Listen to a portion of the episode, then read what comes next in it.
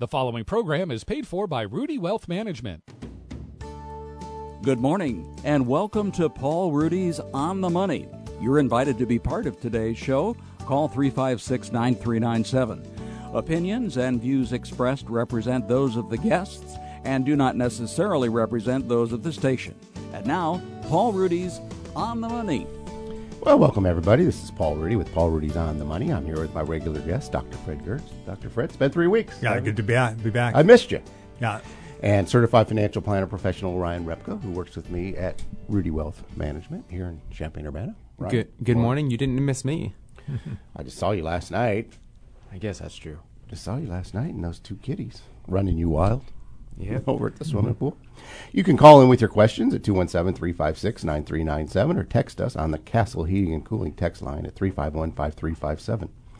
You can also email your questions to talk at WDWS. It's important to recognize that past performance is not an indication of future results.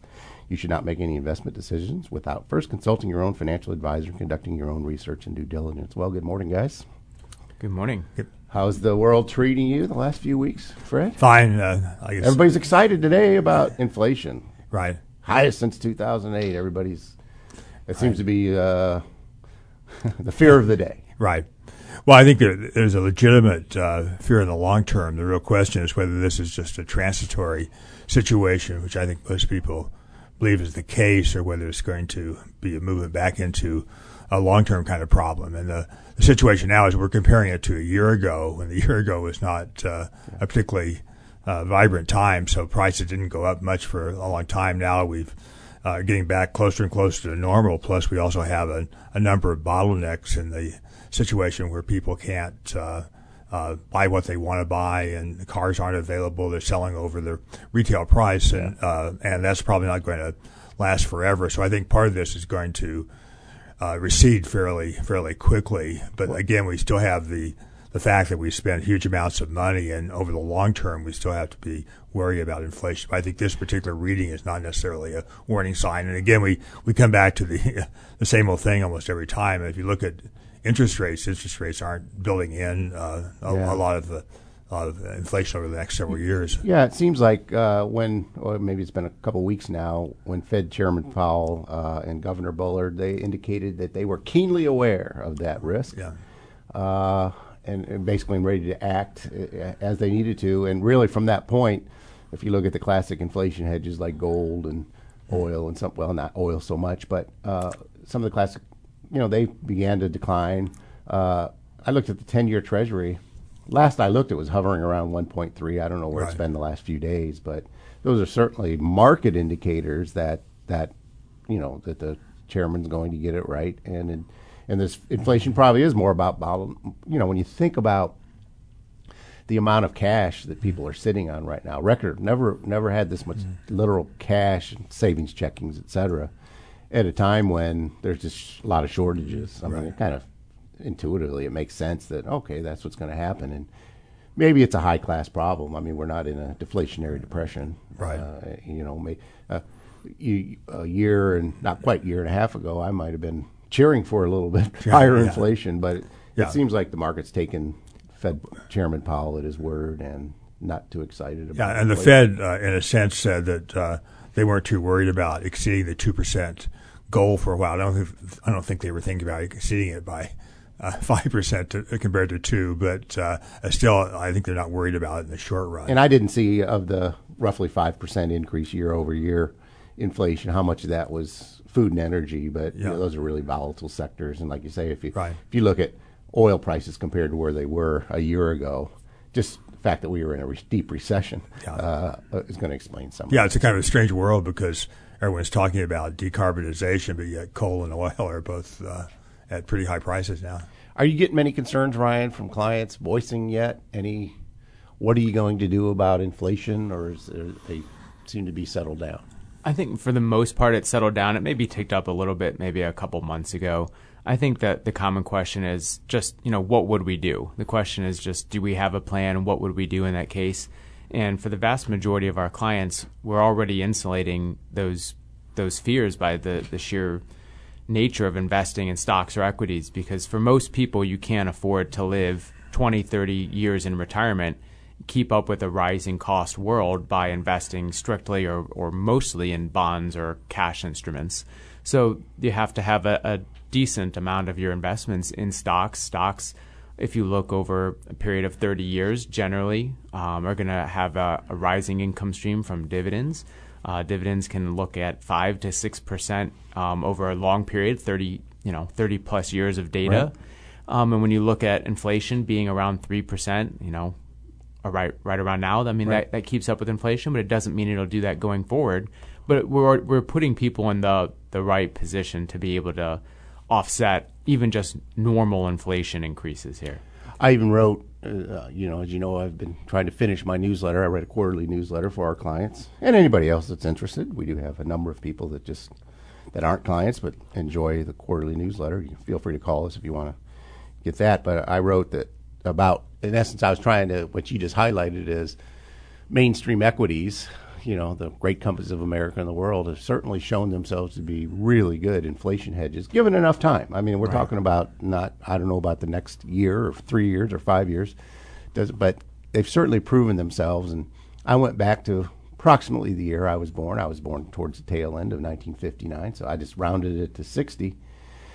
And you look at the record of the 500 largest companies in America, and I wrote about how they're up 70 times in price, 70 fold the dividend income stream has risen by a factor of 30, so it's 30 times higher today than it was then, and the consumer price index has gone up about by a factor of about nine. So it certainly suggests to me, again, I'm the first one to say there's no facts about the futures, but if I had to bet, I would bet that some resemblance of that uh, takes, you know, takes place, though we, well, we'll never know. But they've definitely uh, proven themselves as to be a long-term, good long-term hedge against inflation, and more importantly, a, a, significant generator of real wealth, real wealth net of taxes and inflation.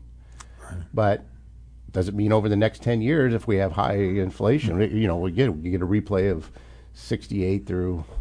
Oh, you pick your pick your years, but you know you can go 10, 11, 12 years where you know the stock market went nowhere and inflation was kind of high. So, but following that, we saw the stock market go up by a factor of 15 times. So again, appropriate time horizon. I think that's where people get a little frustrated sometimes. Fred is the people like me. I'll say, oh, you know, over the over the long term, which I don't really. I like. I prefer to use lifetime.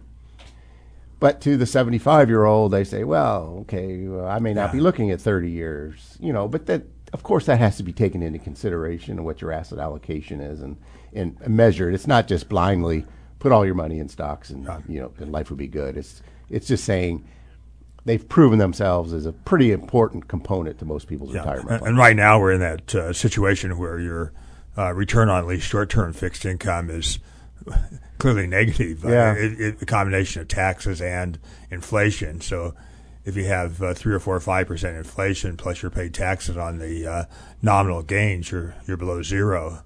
Uh, so it's a it's a difficult situation for and people. And that's a changed world because you know we think of the classic 60-40 portfolio, Ryan, which, where sixty percent is in mainstream equities, the great companies of America and the world, if you will, and forty percent in fixed income producing securities. Well, over most of my lifetime, you know that forty percent of the portfolio might have had a yield of five or six, seven percent, four percent, somewhere in that zone. And now, when you're really looking at returns for short-term, high-quality fixed income at very you know just not good rates.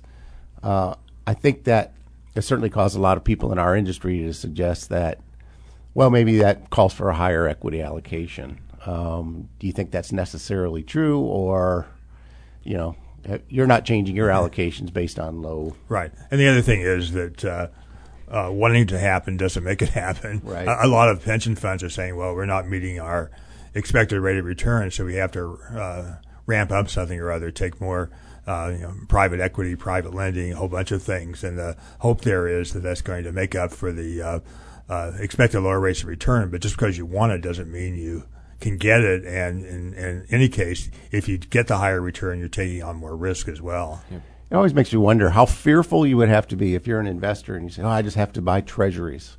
I'm afraid of the stock market." Just just how fearful you would have to be to sign up for a one and a half percent yield for the next ten years, knowing that the inflation target itself is two percent. I mean, right. that, that, it's almost hard to get your uh, your mind around how fearful you would have Yeah, to be the- to make that exchange. the real uh, I don't I don't think this is much a dilemma for people who have been in for a long time and have the allocation already. If if someone dropped uh, a huge amount of money on you now and said, "What should you do?" That, that's a more challenging kind of thing because again, we're not market timers, but Right. the uh, stock market is uh, presumably at uh, a pretty high level right now compared to, to most situations. So Sure, yeah. uh, there, aren't a lot of good choices either way. No, I mean, of course, uh, on our first day of retirement, I suppose it's always a little bit scary. Uh, probably less scary is, is what you're saying when you have a CD that's earning nine percent. Or, or if you have if you have a 60-40 ratio that's been there for a long time, and, Of course. Uh, but if you you know, plop down X amount of money, you have to go 60-40 uh, afresh. That's a, a little more scary kind of situation. And that is true, and I think that's something that advisors have to work with their clients. Expect, you know, happiness always comes down to expectations, and I think when you have, I, I think some people are making a case that the stock market certainly isn't cheap, and what you pay for things does matter when it comes to your future returns in the next block of time. But it's certainly something that you, you've seen me, and you know, I think a lot of us have adopted the idea that yeah, that person with stars in their eyes, their first day of retirement, and and they have this big chunk of money that needs to fund partially fund the next two to three decades.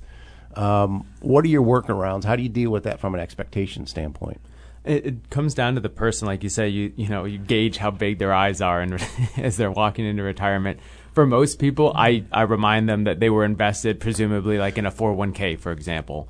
They were invested in a 401k in an allocation all the way up until their last day of walking out of work, and you know there's really not a tremendous difference. You still have to have investments to to run your lifestyle. So for most people, just a simple conversation like that explains that yeah i was already invested i had no more risk then than i do now now it's just kind of transformed a little i'm not getting a paycheck i'm getting income off of my investments. So for most people it's not a big deal to go right into the allocation especially if they're just getting like a, a 401k rollover distribution. It just comes in the form of a check. Then I'll hit you with a different scenario. I I've been working for this company for 30 or 35 years. Now they're telling me I can have this check for $750,000 or I can have an income of uh, 4000 a month for the rest of my life fixed, no cost of living. Yep. Uh, now that person says, I, you know, it seems to me it probably it might make sense for me to take that lump sum for a variety of reasons. Sure. For some people, it's like I would like to leave something for the people and the institutions I dearly love. It might be I, I understand the lifetime deal about investing, but Ryan, I'm scared to death. Uh, I feel like I could write the book, be the author of the book, How Come Investments Work, until I buy them. But you know, and you've created this plan that says, look, the only way you're going to make it out alive and do all the things that you've told me you want to do, Mr. and Mrs. Smith, you need to have at least at some point 60% of your or 70% of your money in the stock market or 50%, doesn't matter, but a, a, a significant, let's say a half or more. Uh, what what are your workarounds if they say, Ryan, we get that. I'm just, I, I just scared. won't be able to sleep. I'm scared. Yeah, certainly. So you just have ways to get into it. So you know, if you're if you're giving this scenario where they're given an option of having like a they buy into like an annuity income stream where the the, the payments are protected, you just say, you know, listen, here's the benefits of this scenario. You have payment streams that are guaranteed for life. The downsides, of course, are not going to keep up with inflation in most cases. Um, and then, yeah, and then of course you have the ability of not being able to give money at the end of that. In most annuity streams, you're not going to be able to gift money at the end. But the alternative would be if you say, well, if I, I don't think that's necessarily the route for me, and I still believe in some form or fashion in the investment of my rollover my my assets that I work so hard for, you can do a down payment. And what we mean by that is you just simply uh, agree that at a certain point in the future, maybe six months, maybe a year, you're going to get to that allocation. Maybe you call it 50% stocks, 50% bonds, but we're not going to do it in one day. Um, it helps ease the fear of regret because nothing's worse than investing your dollars today only to find that you are the most unlucky investor in the world. And we go into a, let's call it a perfectly normal 20 or 30% um, market decline just out of sheer, you know, misfortune and the timing.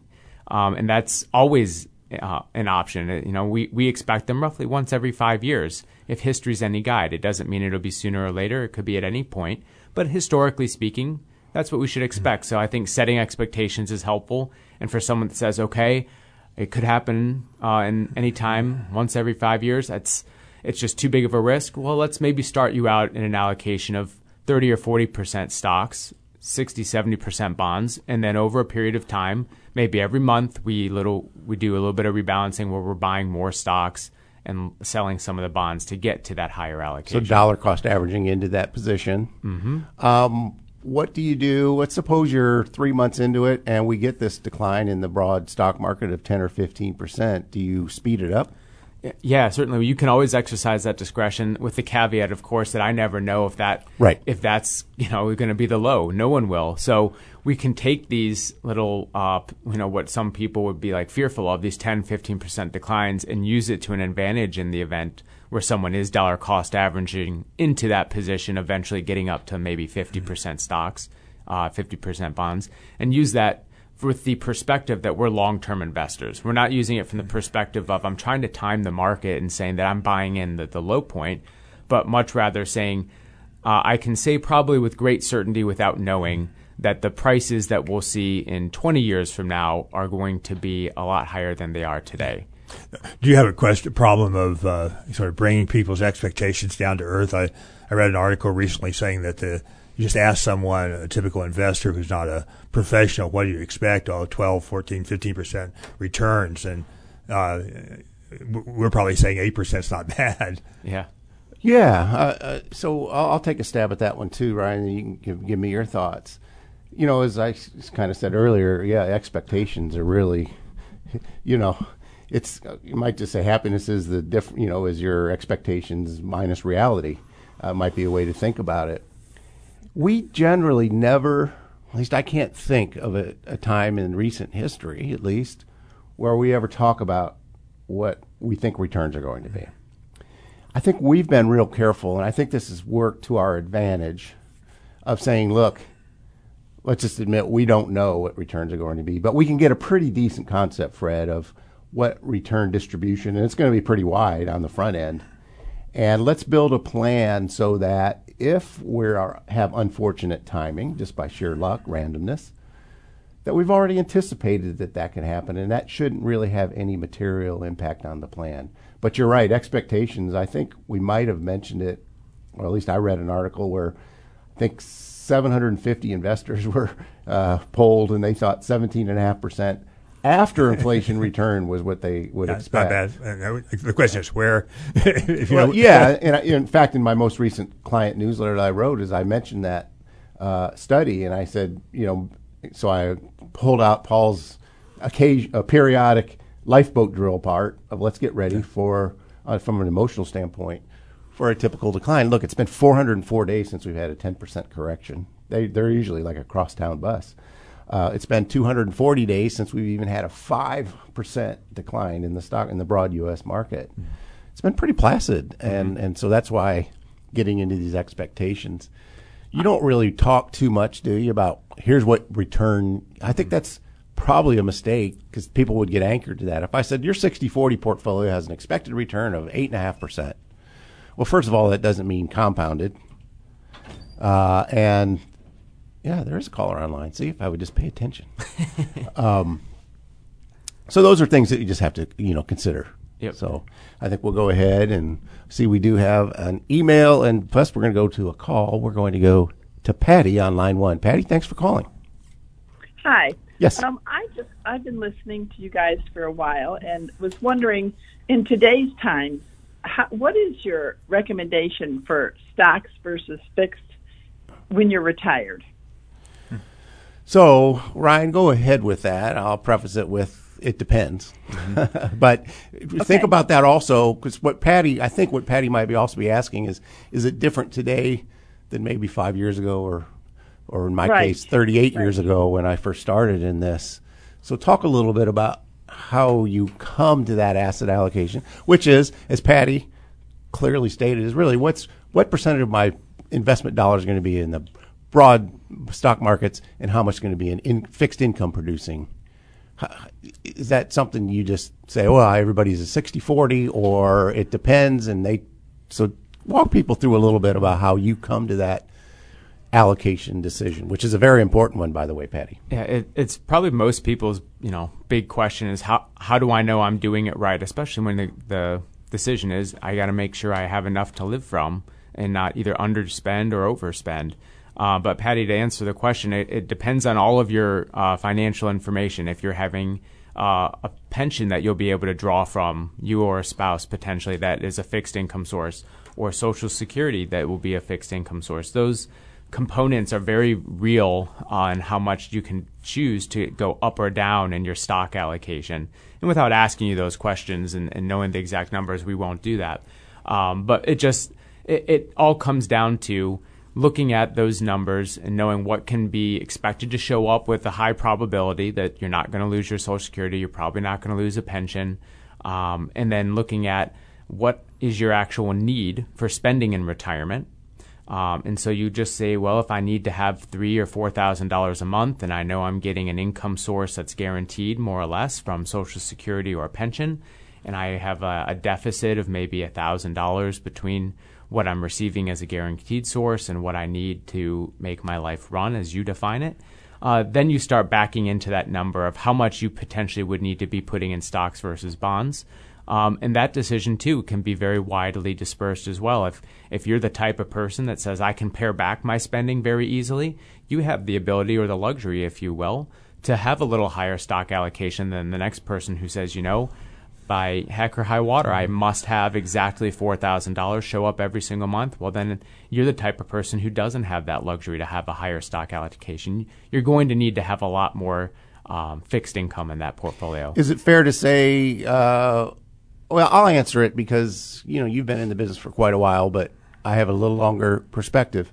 I don't make that decision any differently today than I did five years ago or 30 years ago.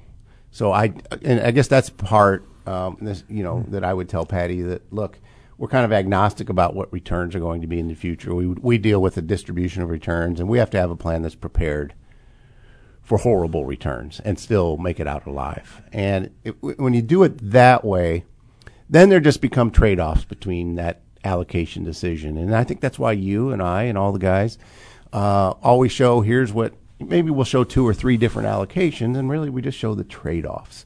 And and it's really I think life is really about trade offs. Risk is about you really don't ever get rid of risk. You just transform it. You're always shifting one risk for another. And so I think the short answer is uh, the same way we've always done it, and has nothing to do with where the stock markets are or where the fixed income interest rates are today. It's really more about the plan that drives that allocation decision. I think that's fair. Uh, I have an email. Hi, thanks for taking my question. I really enjoy your show. Must be a relative. My mother, who is 80, owns a variable annuity from an insurance company that is in a IRA qualified. So it's not it's a variable annuity in an IRA. Bad idea by itself. It is invested in a moderately aggressive stock fund. The annuity has a guaranteed lifetime benefit payment option, but she has not exercised that option and is not interested in that option. She has the option of taking the cash value but that will be subject to an immediate tax hit. That it's true if you took it out and just didn't keep it in an IRA and just spent it. Yes, that's true. Is it possible to roll the annuity over into a regular IRA account? Yes.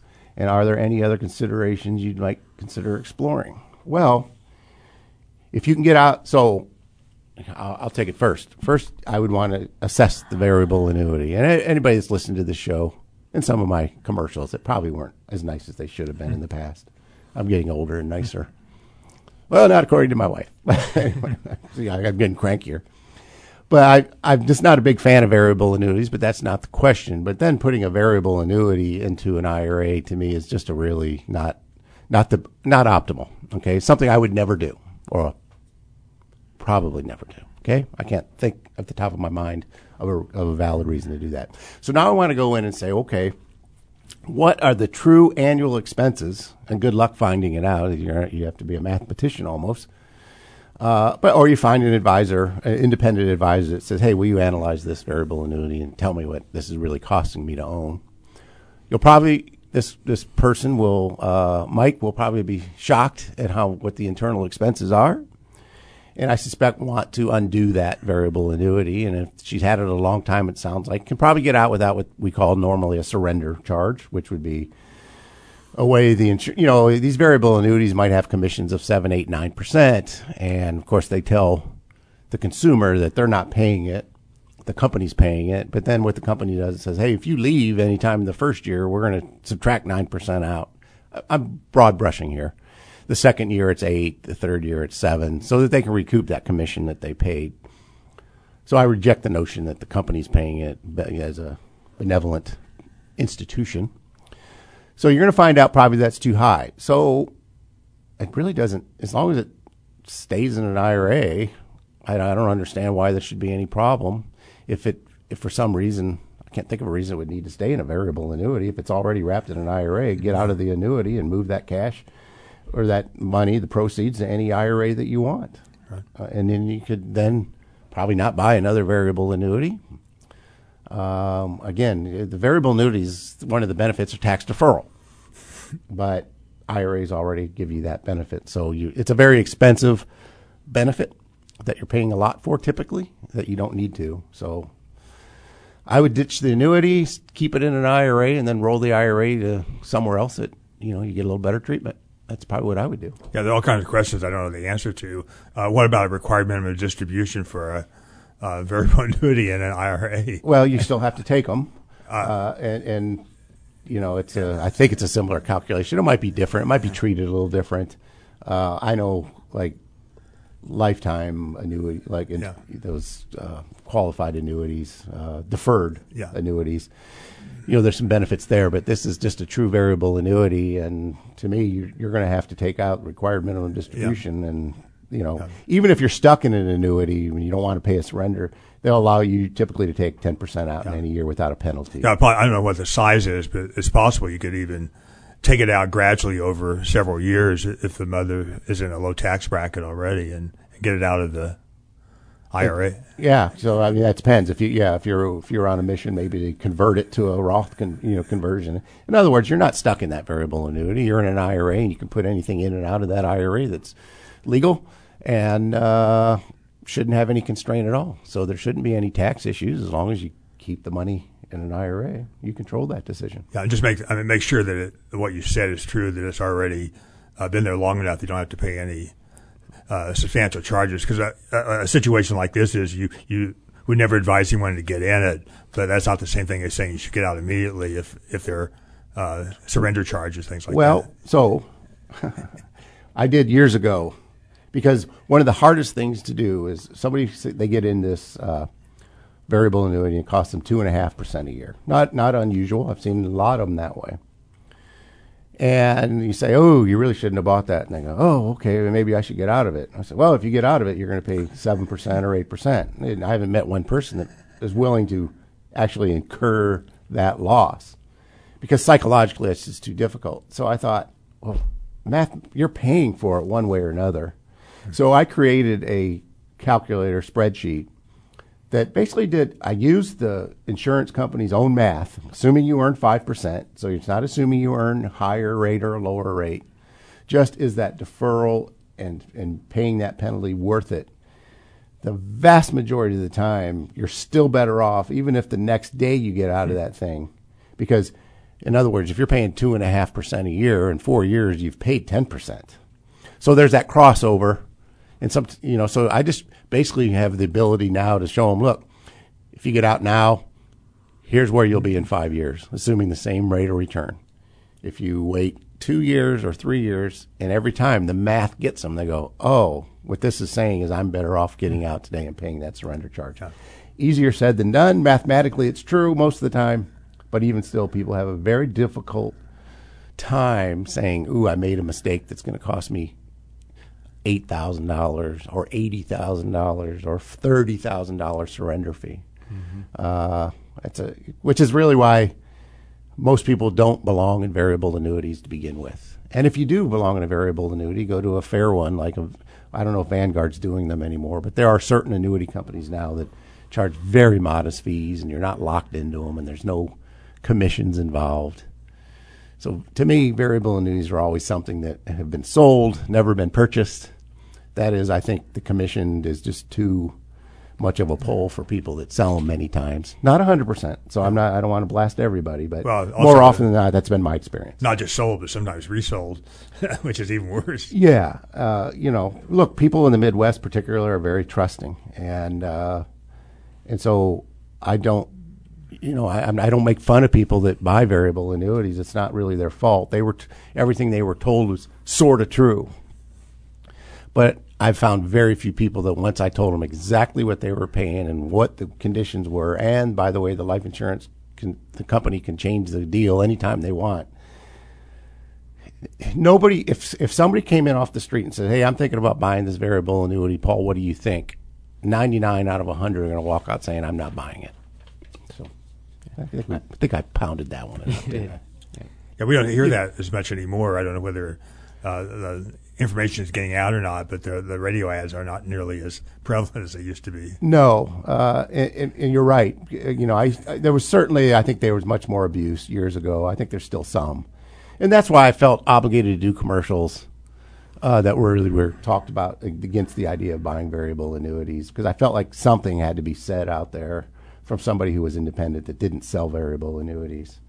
Um, so good luck with mom. I think you'll figure it out, but just probably get out of the variable annuity keep it in an IRA and life will go on and peaceful. Anything on that, Ryan, that you need to add? No, just just like Dr. Giertz said. So do just you think people should buy variable annuities? No, I, I think that's For the most part. I think that's your summary. But yeah, just making sure that you don't incur a surrender fee or charge. That's the important thing to check on before you do anything. Fred, the National Association of Realtors, they just recently reported, it was last month, uh, construction of new housing in the past 20 years running at 5.5 million units, short, 5.5 million units short of the long term historical levels.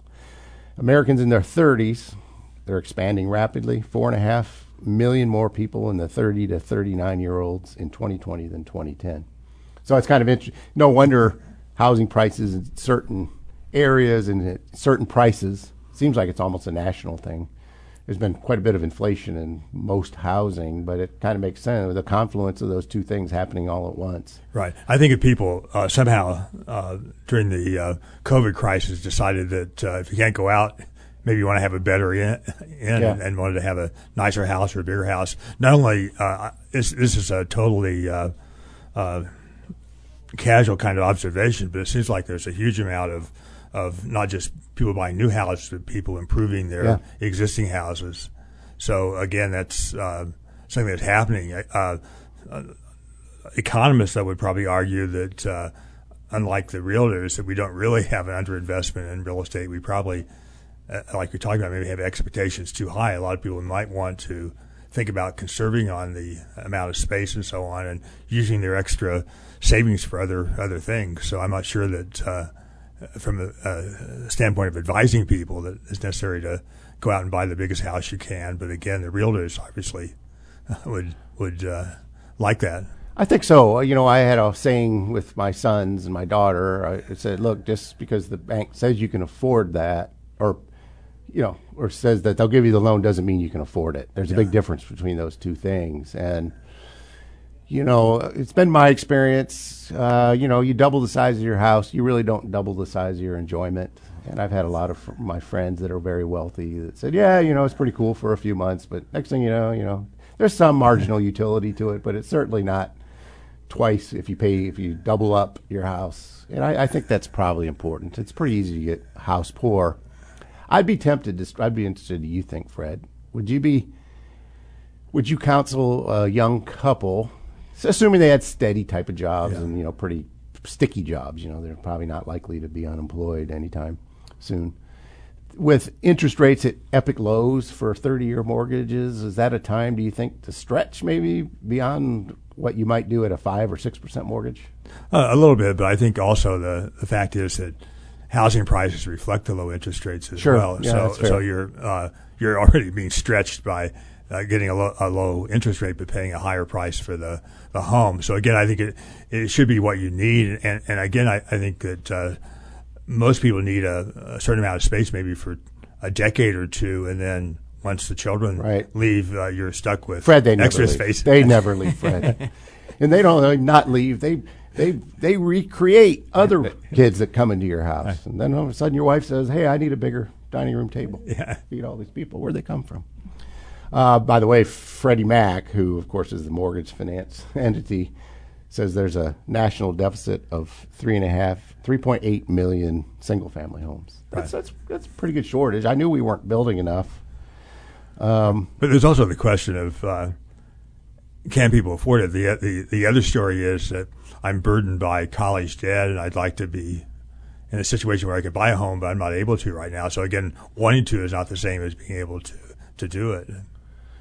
Yeah, that, that the college debt thing seems to have really bit people. Uh, uh, you know, I'm not sure it's going to be uh, replicated in the future. I think people maybe have learned a lesson that they were oversold on the idea that. And again, uh, uh, still for for a vast majority of people, investing in a college education is a really good investment, better than buying stocks or bonds or anything Even- else. But but if you invest in a a master's degree and uh, something that uh, no prospect ever getting a job, that's obviously a different uh, Right. different case. so you, you'd say, well, the statistics clearly show that people, the higher the education, at a broad brush, the higher the income levels and standard of living, but maybe not go out and borrow 100% of something where there's really not a marketable Right. degree.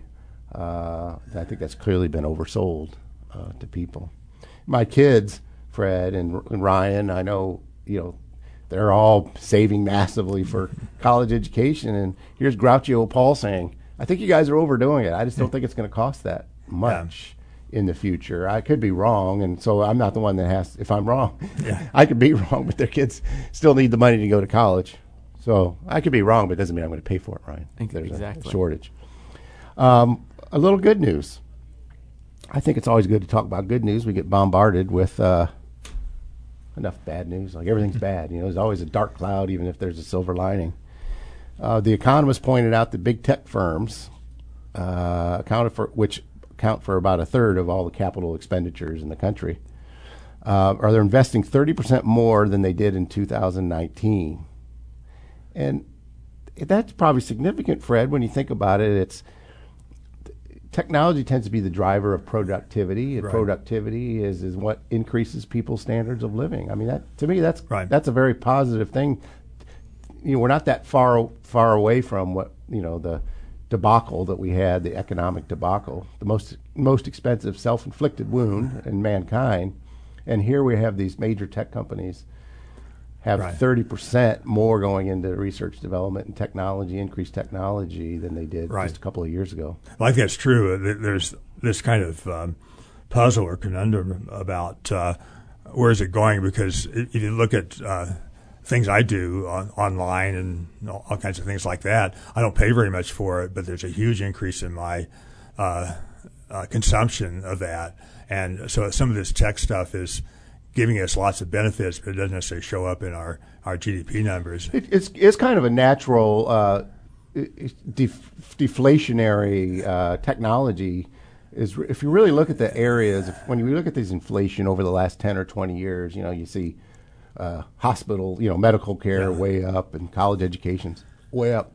But you know, anything that's been uh, impacted by technology is had has been a defa- deflationary trend.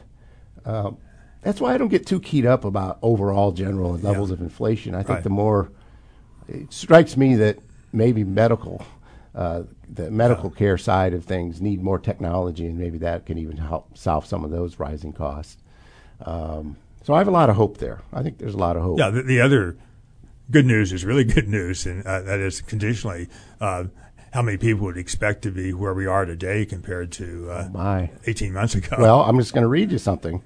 A couple of things. First, uh, S&P 500 companies uh, looks like they'll earn maybe a record one and a half trillion dollars in 2021, topping 1.3 trillion they earned in 2019. I mean, th- that, you might you might yawn at that if not for shutting down the economy. right. Uh, and according to CNBC data, household net worth, this is to me, this is magical. Household net worth rose to 136.9 trillion in the first quarter, a 3.8% gain from the end of 2020. The gain came amid a 7% increase in the S&P 500 that boosted equity wealth by 3.2 trillion. I mean, that's pretty mind-boggling to me. But here's what I think is just as important. If you look at because of course in that they have to tell you in that statistic, well, household debt totaled 16.9 trillion, growing at the fastest pace. It's like if, as if that's a dark cloud. Except when you look at the ratio of total debt to total household assets, which I do, they're down to about where it was 50 years ago.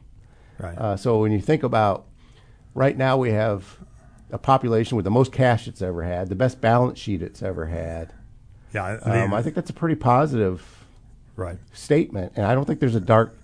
I think the media tries to put this dark lining, dark cloud amongst all these silver linings, and saying, "Well, yeah, that debt went up," but without putting it in any type of historical perspective, we never hear that. Yeah, the new problem, at least for people who are uh, in a, a good situation, is how do you transfer the all the savings to the next generation? So there was a long article in the Wall Street Journal about all the trillions of dollars that are going to have to be transferred the next uh, Oh, decade uh, or two, unprecedented. uh, uh, compared to either uh, give it to your your uh, relatives or uh, give it to charity. But that, that's a, a pretty go- nice problem to have to deal with if you're in that situation. Well, I would say the next ten or fifteen years, we're going to see a transfer of wealth that we've never seen before. And uh, some people will see that as a bad thing, I suppose. I don't know how. So through the first half of the year, the S and P 500 was up almost 14.5 percent. That's not so bad. Um, looks like earnings at the beginning of the year, people thought that the earnings for the S and P 500 would be about 165. Now they're saying it's probably 200, and it's rising all the time. I think that's that bodes well. However, I have this fear, Fred, that a lot of this is baked into current stock prices. You know, Yeah, I think it. sure. I think it may be more difficult to get much higher returns in the near future. Right. I think we've. I think we've probably adapted. Well, it's, it's also, uh, I think, generally hard to understand uh, where we are right now. Uh, again, it's such a surprise. Uh, I, I follow the state of Illinois revenue. So if you look at the end of uh, fiscal year 2019, the one before the crisis, uh, we have much larger revenues the last 12 months than we did uh, two years ago. So you, someone said, "Well, you're going to have this huge shutdown. The whole world is going Right, to be changed, and you end up uh, in a better situation as far as revenues are concerned." It's kind of a, a surprising situation, and this is not the federal government giving money to the state. It's just, Right. uh, and again, uh, I don't think anyone fully understands what's going on there. and I think it's going to take a lot of increased earnings to keep this market Yeah. going. It's my guess because I you know, a lot of these things aren't going to be repeatable. So we're going to have these massive earnings beats, but again, it's comparing year over year and things like that. But even at actual dollars, they're doing pretty well. How about this? So the peak of the stock market before the pandemic was February 19th of 2020. S&P 500, which is the Standard Poor's 500, the 500 largest companies, is the index of the 500 large, largest companies in the U.S., closed on that day at 3,386. Well, shortly in the next 33 days or so, it would have swooned, declined by 34%. Pretty good shocker. I mean, it was amidst the worst, world's worst global crisis in a while. Um, but if you bought that index and we're still holding it on June 30th of this year, your total return with reinvested dividends would have been about 28%. It's hard to imagine. It's hard to even think of that. It's like, wait a minute. Um, let's have a contest. It's January 19th, 2020. Here's what's going to happen as far as con- world conditions. You know, give me your shot of where we'll be, uh, you know, in a roughly a year and a half. I mean, I, I don't think there would. I might be surprised if there were any positive numbers. Yeah, if you, I probably would have. Yeah, if you, really.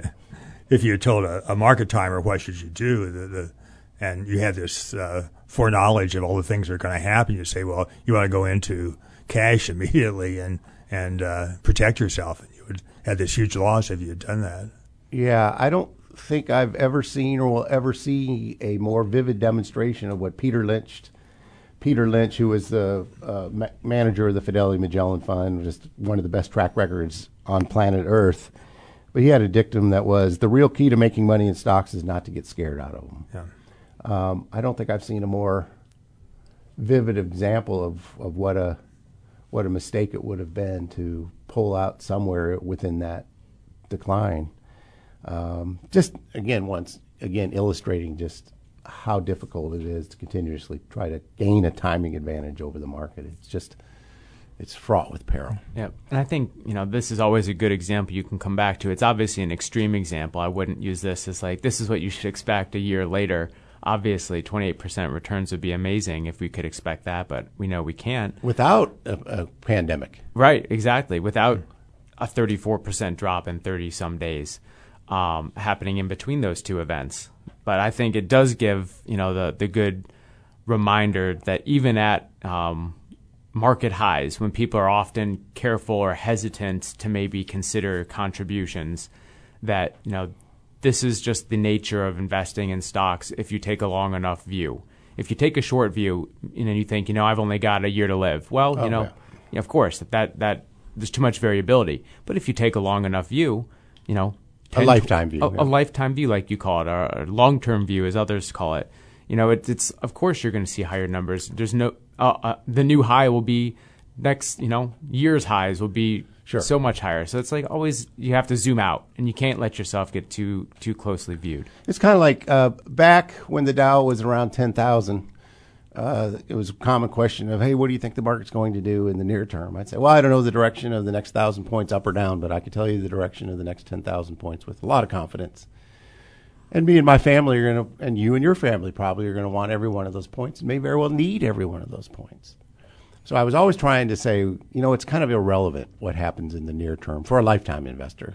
For someone who's building a cottage next year, obviously this wouldn't apply. That money doesn't belong in the great Right. companies of America and the world. Well, now we have the Dow above 30,000 and people worried about the next three or 4,000 point decline. And I would probably say, well, I don't know the direction of the next three or four or 5,000 points, but I know the direction of the next 30,000 points. And that's really all that matters to me and my family. Um, and when we really think about 20 years from now, I fully expect the Dow Jones to be above 90,000. And that sounds like a real crapshoot, but it's barely a return over 5% a year.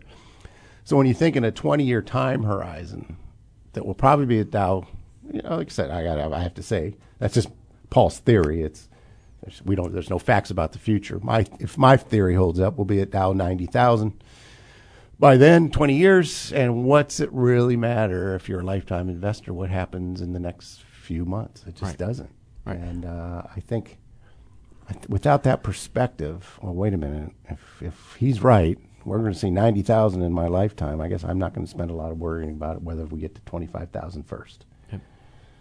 I don't know if that makes sense to you guys. Well, Fred, this is from James Otteson book, who I'm going to read the whole thing. His new book, Seven Deadly Economic Sins. I thought this was fascinating, and I'm an optimist, so it's always nice to see the data. You're probably familiar with all this. He writes The average person alive in 1800 was no wealthier than the average human 100,000 years ago. That's hard to get your mind around, but it's probably largely true. Both live le- lives on less than $3 per person per day in contemporary dollars. By contrast, the average person alive in the world today enjoys 48 today, a 16%, 16 fold increase. In the United States, it's $164 per day, 55 fold real increase. That's net of inflation. In 1900, approximately 90% of all people on Earth lived at the low historical average of $3 per person per day, which the United Nations defines as absolute poverty. Today, that number is approximately 9% is falling rapidly. I mean, that's doesn't surprise you. I mean, you No. this is this is your life, but I think to a lot of people, we're not being taught this. We're not being told of the immense, you know, good things that have happened. well, I think people in a brief period of time. Yeah, people think that well, uh, economies grow. If you go back two thousand years and grew at one percent, we would be uh, far beyond here. So basically, not much happened for uh, uh, the first uh, eighteen centuries. Then the last two have been really uh, dynamic, and even more so in the period from uh, the 1880s until the 1970s. Uh, so again, we had this huge increase. Now we're not growing quite as fast. We're still growing really, uh, really Sure. high by historical standards. So a two percent growth rate is something that we are not uh, thrilled about, but that's fantastic by by a long term kind of historical standard. He writes, We're on the brink of reducing the proportion of people living in absolute poverty to zero, an incredible achievement, though though one that almost no one seems to know about. Right. That's the part I was getting to. Yeah. It's, it's like the best news that uh, nobody, Well- everybody's focused kind of I think a lot of people are just generally pessimistic. Well, even better, I, maybe, is the fact that uh, not only are people living at a higher income level, they're living a decade or two longer. And it's True. not just in really rich countries. Uh, most countries that go beyond the absolute poverty level have huge increases in, in longevity. So you don't have to be uh, United States or um, Eastern uh, Western Europe to Right. have uh, uh, 70, 80 uh, lifespans. Yeah, and so and then finally, Nobel laureate Edmund Phelps calls it a mass flourishing. For the first time in human history, even the low, the disrespected, and the disenfranchised have been able to improve their conditions, and to an extent never seen before. Yeah. And Do you think most people feel that way?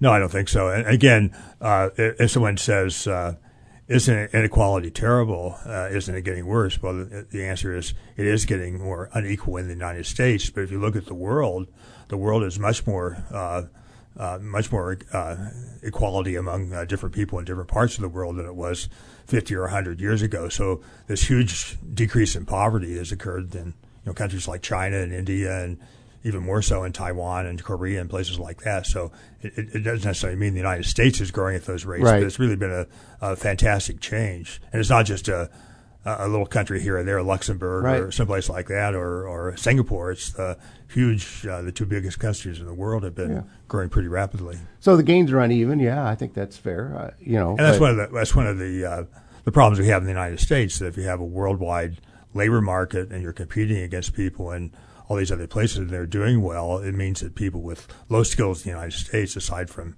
service industries, ha- have some pretty hard times. That's been the been the case. Well, it strikes me that you know, even with that unevenness uh, throughout the world, almost all of us are gaining, and Yeah. some and some people gaining more all the time. Right. Uh, well, I guess more people gaining each year is probably a better way to think of it. Yeah. So I just wanted to go out on that cheery note. I don't, you know, we get bombarded by so much negative, uh, you know, news and media, or sometimes it's not even news; it's just shocks. That sometimes it's helpful for me, at least, to back up and say, "Wow, what a, what a, what an incredible job!" Mainly fueled by this country, uh, taught a lot of people. Well, we got to run with that. So thanks. We'll be back in two weeks for more of Paul Ruedi's on the money. Thanks for listening. Join us for the second and fourth Tuesday of each month for Paul Ruedi's On the Money. Views expressed represent those of the guests and do not necessarily represent those of the station. This is News Talk 1400, WDWS, Champaign Urbana.